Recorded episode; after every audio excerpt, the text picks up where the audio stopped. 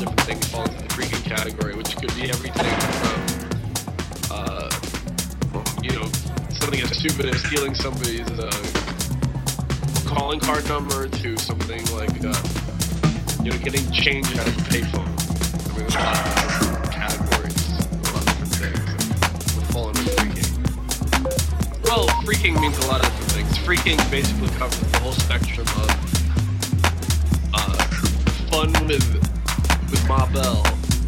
fun with the phone company, different things you can do, and and people will say that a lot of different things fall into the phreaking category, which could be everything from